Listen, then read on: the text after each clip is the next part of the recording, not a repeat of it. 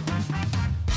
大家好，我是地方，这里是王立方的亲子观点。每个亲子教养的决策都是个人观点所形塑的。你的个人观点，你的思维模式决定了你的教养模式。王立方的亲子观点在许多收听平台都可以听得到。你有任何的疑问想要跟我们联络，可以到我的粉丝专业跟我们私讯，或加入王立方的亲子观点 Live 社群，跟社群里面的父母一起聊天，一起互动哦。如果想要买教案跟教材，可以到关关破的虾皮网站，或者是我的部落格，然后去看有什么线上课程哦。就今天我们来聊一个话题，就是。大大概大家都知道，我的孩子，尤其是我的儿子，他有学两样比较长期的活动哦。第一个叫篮球哦。那我在早期的时候有在讲为什么要给他上篮球。篮球的很大的一个原因，在台湾，在台湾其实你要去看国高中，他只剩篮球哦。然后篮球它其实会要一直抬头去刺激他的颈椎，然后对你常常低下头的很有帮助。另外一件事情是，他们在常常。讲说小孩子要爬，越会爬的小孩越聪明哦。他其实不是越聪明，而是他因为爬的时候去刺激那个脑干哦，所以其实他会去刺激那个脑干的发展。那再加上，因为我的小孩他有就是手骨头都很软的问题，所以他怎么抓球，怎么干嘛哦？他其实整个身体，包括他的身高、他的手、他的软度，根本就不适合。篮球，但是篮球对他的自信心是非常有用的，而且它是一个盘面的，而且又是一个交友的一个非常重要的一个活动哦。也意思就是说，他到国高中之后，或者是到呃成人之后，他随时走到运动场，然后只要有人，他就可以跟他们就是看要斗牛啊或干嘛，就是很快就可以交到朋友。所以这是我给他的一个思维。那他是盘面思维，那围棋也是哦，围棋也是一整个盘面在思维哦。其实围棋。的阵亡亡率很多，像工作室里面配合陈老师的课程里面，就是有些妈妈就有点搞不清楚围棋在干嘛。可是围棋是要长期之后变成一个思维模式，他才可以看出他的优点的。可是围棋的阵亡率很高哦，所以其实我觉得那就是看妈妈对这一门学科的想法。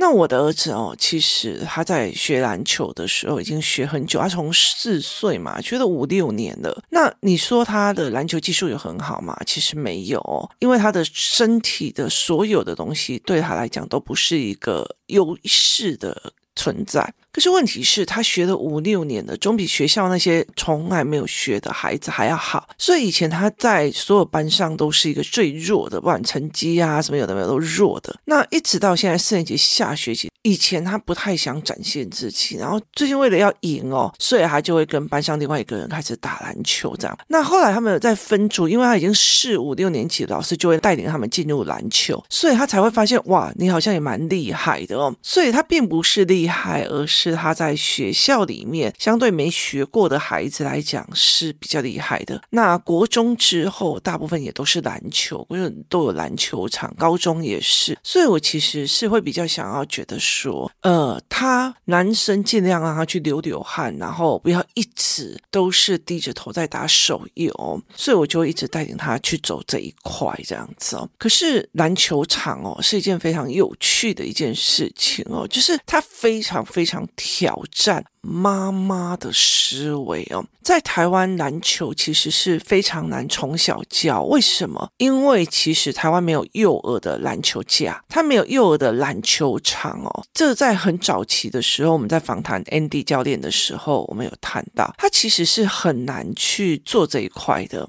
可是他其实对你的手抓，你握手的抓力哦，那等于是以后还写字，然后你抬头的状况，然后呃，你往上拉，就是你整个手往上，然后丢出去的那个手腕，然后包括你的姿势，它其实是非常重要。其实我我后来会觉得一件事情哦，就是美国其实是一个很风靡篮球的国家，尤其是他们的所谓的名校，他就会非常非常。喜欢运动的人这样子，那在篮球，它跟足球完全不一样哦。足球有一个非常非常重要的问题，在于是它很多时候人跟人之间没有很贴近，就是球员跟球员没有很贴近。可是篮球员哦，他们会有很多贴近的时间哦，所以呢，他们就会互相讲乐色话、讲脏话、讲干话，然后呢，互相就是冲别人这样子哦。其实你不管是小小孩，或者是大小孩哦，或者是大男人哦，你去看那些有些男人，真的是就是弄起球来，他也是那种干话连连哦。那这就让我觉得非常非常的有趣，就是他值得去思考这一件事情，就是你要怎么去把这件事情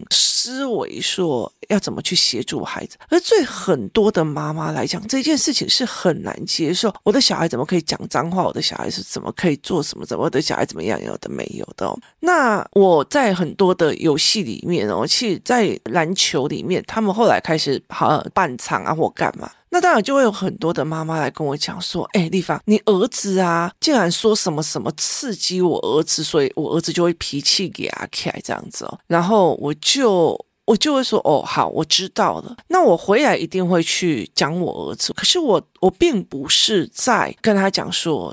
你不要去做这件事情。我是在跟他讲说，你有没有想过一件事情哦？早期我们有一个叫做挑衅的语言，我有做过一个教案叫挑衅的语言。所以说，你有时候你会不会觉得你在挑衅别人去揍你？你了解的意思吗？我就说，你会不会觉得挑衅别人在揍你？然后呢，你自己引祸，就是你决定了你的嘴巴，你的嘴巴决定了你的命运，就是惹祸上身。那这个惹祸上身，有时候，嗯，会被砍啊，会被干嘛？所以其实后来我跟他讲说，你的嘴巴其实是你的命运，就是包括你嘴巴很甜，然后你就会引起很多人的喜欢；包括你的嘴巴乱讲话，你就会很引起别人的讨厌哦。所以其实他一直在修他自己，说，哎，你要怎么样才可以不要去。动用到，就是你的嘴巴要怎么去修这样子的状况哦。那在这整个过程里面，我就觉得非常非常的值得去思考，说他的嘴巴是怎么去惹祸上身的。可是我儿子就会跟我讲，可是他也骂我怎么什么什么什么什么。然后我就跟他讲说，所以你是被人家语言就挑衅，然后没有办法沉得住气的人吗？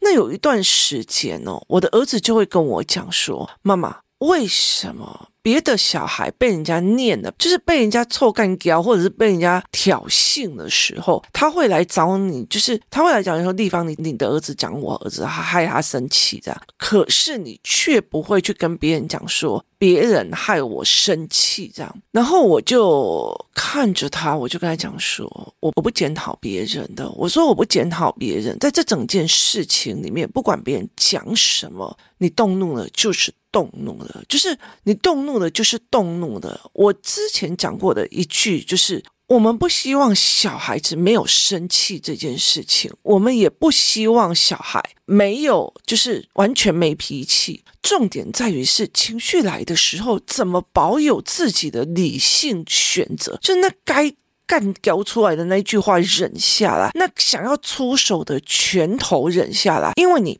保有理性，你在里面讲过这这一拳揍过去，我他妈的我就要进监狱，我就要怎样怎样。好，那个是你的法律的观念，去让你保有理性，所以我后来就觉得说。那你被挑衅又如何？所以有一段时间我会一直带领他去看哦。你看贾伯斯有没有被人家一直骂、一直骂、一直骂？有啊，你听我意思吗？他被人家骂，他有影响他自己要往前走的嘛。那呃，像马斯克，马斯克之前他在跟中国联想的那个创办人，他也是当场被羞辱啊。可是问题是在于是，他也是笑笑的过，他继续做他的。可是现在的事差非常非常的多。那其实呃，很重要的是，你管别人说什么？那情绪稳定这件事情，就是别人不管怎么讲，你的情绪稳定这件事情是非常非常重要的。那呃，一直到了昨天，就是我们已经很久没有一起看电影。那我家看电影哦，呃，非常重视。就是聚焦，聚焦的意思就是说，我没有办法接受，就是说看电视，然后灯都打开，然后大家走来走去这样。所以，我们家如果看电影的话，我希望小孩聚焦的时候，我就会用投影布幕，然后全部的灯都关掉，然后大家就一起看那个电影。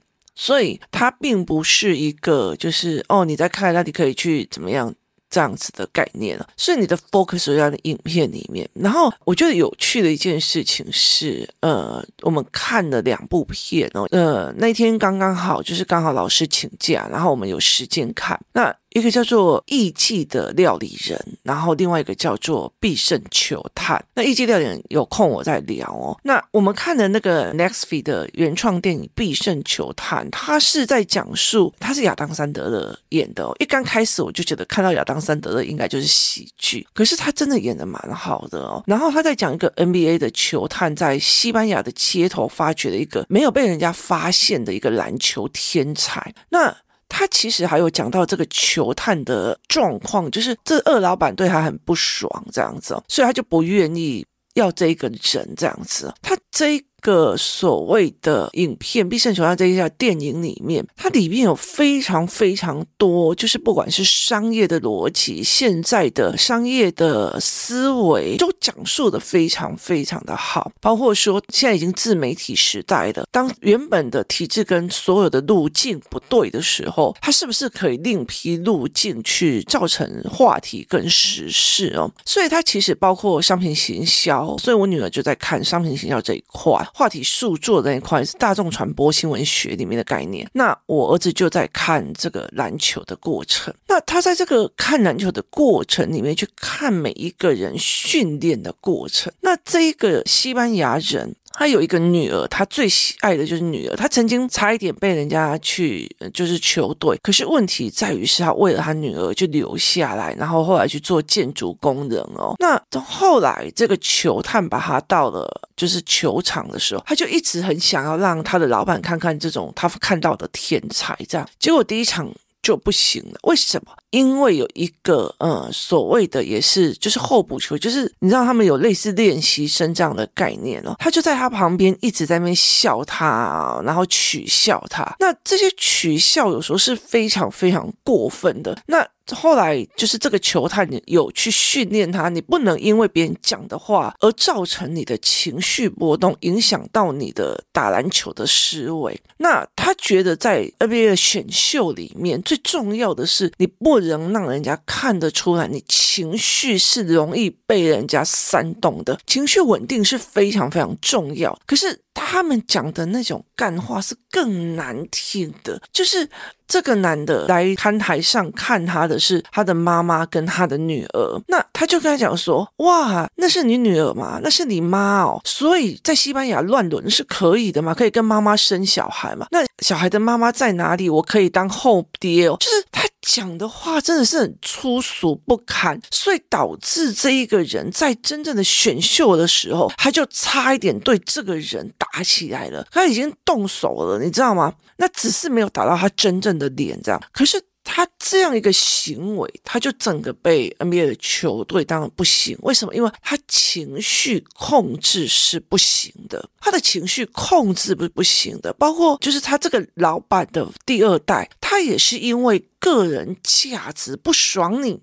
所以，我不要去就事论事去看你告诉我这个人为什么不行。他一刚开始有在德国队里面，全部的人，包括这个富二代，就一直说我就是要这个人。如果他去别人球队，我就会被送，我就会怎样怎样。然后这个男生就会觉得，好，那随便你，你知道。后来他真的把他签进来之后，这个人的状况很差。可是富二代从来没有去问这个球探说，为什么我在选秀的过程，我在看人的过程跟你的看人的过程有这么大的差异，而你是对的。他没有想要好奇心，他的观点，他的对这个人的观点没有好奇心，他只是不爽他，所以他就不愿意去听他所说的任何一句话。那后来其实他有做了非常非常多的事情，有后面有一大部分在探讨说你。有没有办法？你的情绪因为被人家讲，然后所以你压起来，你听懂意思吗？所以其实我觉得，其实只要你开了家有中学生，或者包括说有一个有一个妈妈来跟我谈说，哦，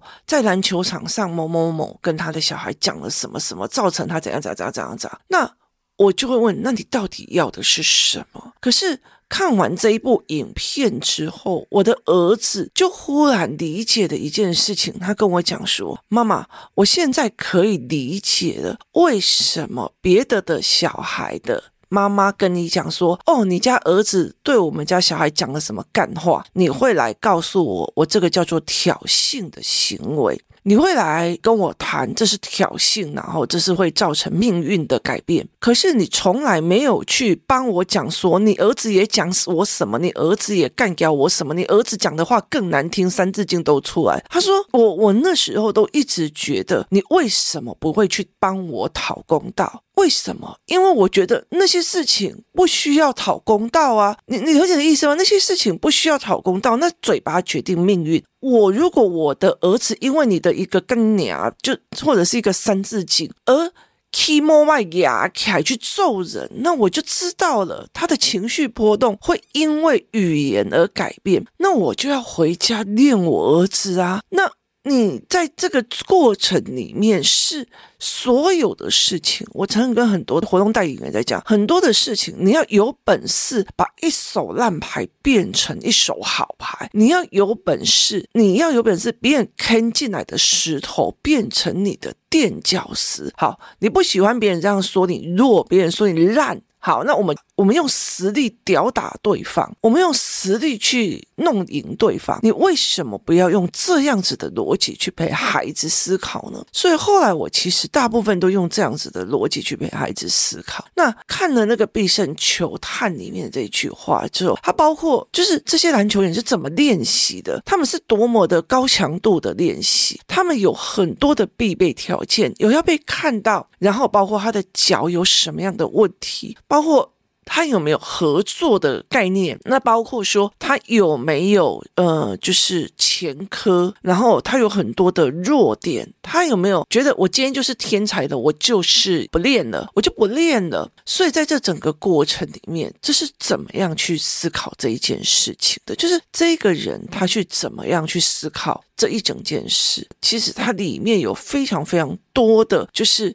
这一个就所谓的天才球员，然后被别人用话语激怒，然后就乱了套，然后就乱打，然后甚至没有办法好好表现，然后甚至到最后还用很难听的话去做什么事情，就导致这一个人他几乎在篮球场上动手了。那后来其实他为什么去挑这一块 NBA？很在意的就是，不管在别人怎么干掉你，别人怎么激怒你，别人怎么干嘛，你都还要维持你的情绪稳定跟表现如常。那。我就会觉得，为什么加油中学生，或者是台湾有很多的父母非常的 focus，他怎么可以跟我儿子讲这种话？老师怎么可以讲这种话？老师这样子讲到这种话会伤害我的孩子。老师讲这种话怎样怎样怎样，就是。永远都在觉得你们不可以伤害我的儿子哦，你不可以伤害我的女儿哦。我老实说，在幼儿的时候，小孩还分不清楚的时候是可以的。你会觉得说，这老师讲话不行，这老师讲话怎么样？这老师讲话状况怎么样？可是如果是国中的，尤其国中或者是国小五六年级的以上了。如果你没有转换，它其实是一个很难的。后来我才会跟我女儿在讲，美国名校为什么很喜欢运动员的一个概念，就是他必须要每天跟自己的疲累挑战，他每天要跟自己的人性拉扯，他每天要做什么一件事情，就是我要去破那个关，甚至他必须要在别人恐吓他、威胁他、干掉他、羞辱他的时候。保有情绪的稳定，它是一个人格特质哦。可是台湾讲胜率，台湾讲胜率哦，所以台湾的体育其实呃后来其实他一直在讲胜率，也没有讲盘面。他跟美国的、欧洲的训练其实是完全不是相同的。所以其实，在台湾为什么会没有办法，就是体育生啊受到重视，一个很大一个原因就是系统思维的模式。是完全不一样的哦，所以后来在看这个训练的过程里面，后来我就跟我的儿子在讲，我那时候我女儿也曾经讲过一件事情哦，就是说她在她在学校里面，她在国中的时候最喜欢谁谁谁老师，哦，那个凶到哦，你整个人会发抖哦，可是每一句话拉出来，他都是有道理的。然后他就说他很讨厌某某老师，我说为什么？他说他讲话很羞辱人哦，因为人品不好，他会把这个东西，就是同样这一件事情有其他的解决方式，你为什么要用这一句话去羞辱人？所以他就在讲：难道这一句话没有其他可以讲的吗？难道这一件事情没有其他语言跟思维逻辑可以去处理的吗？那因为他们常常看他妈妈，或者是看工作室里面的妈妈各种处理事情的方法，所以他就觉得那。我们工作室会怎么样处理？我们什么什么会怎样处理呀？所以他就会觉得说，那你有别的处理方式，只是你不学，只是你的人品，只要把事情怪到别人身上就好了。所以这整件事情会就是脱离开来哦。所以你就觉得国高中之后，有时候我就说，哎，听说你们班上老师讲哪一句话，然后导致某些妈妈去抗议，他就说，哦，他是有讲啊，可是我不觉得这件事情是老师的错，因为就事论事来讲是。小孩的问题比较大，他就会把前因后果讲给我听。那我就说，如果是你被骂，我说我要看事情到底是是不是真的是我错。那如果他只是想要激怒我，我为什么要中他的招？如果他只是想要激怒我，我为什么要中他的招？它是一种招式的设定，它是一种招式的设定。所以我每次在看哦，地方哦，那个人跟我讲了什么，我的儿子讲了什么什么什么，然后那个地方哦，那个怎样怎样怎样，然后教中学生更多，老师讲了什么，老师怎样，老师怎样，就是你永远在检讨老师哦。我跟你说，现在有很多的老师变成了无作为或者是不作为，一个很大的原因在于是。他被告累了，被这些妈妈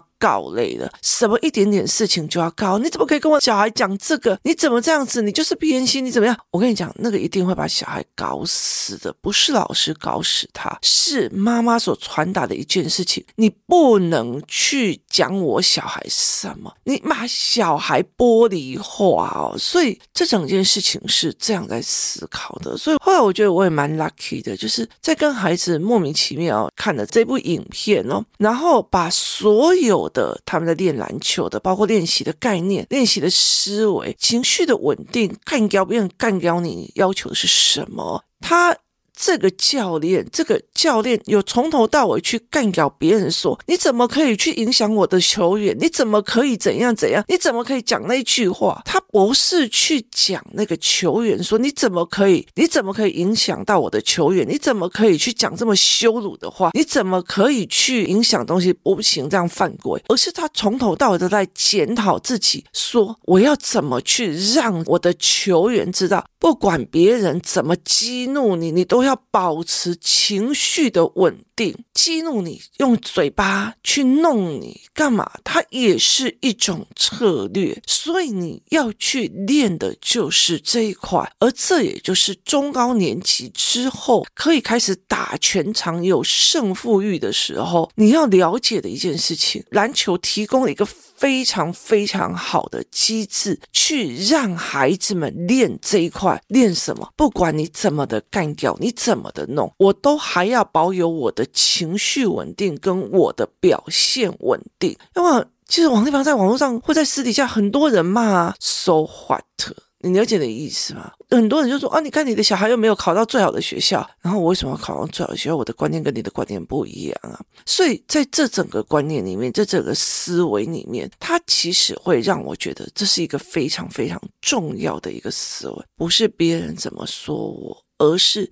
别人再怎么说，我的情绪稳定。所以当别人来跟我告状说：“哎，你儿子讲别人什么的时候，我要的是你是不是在用你的嘴巴弄坏你的命运？当换别人的孩子讲脏话的时候，我练的是什么？练的是不管别人怎么嘴巴讲，你都要保有你要的东西的情绪稳定。”这才是最重要的，而不是一天到晚去很多地方。那个老师说我的儿子怎样，那个老师说我的儿子怎样，那个谁说我儿子怎样，那个谁说怎样怎样怎样。我真心觉得，我其实常常在讲一件事情哦，有时候啊，有时候真的在职场里面，在职场里面，在一个竞争环境里面，在一个所谓的真的真的一个厮杀场里面哦，去看一下。教育所教育的理论是不是真的很适合这个世界。有时候你会了解，所谓的教育理论是没有真正在所谓的一个事业 leader 的人所写出来的。他永远都要同理、善解、理解，而并不是这个孩子出来，或许他不会。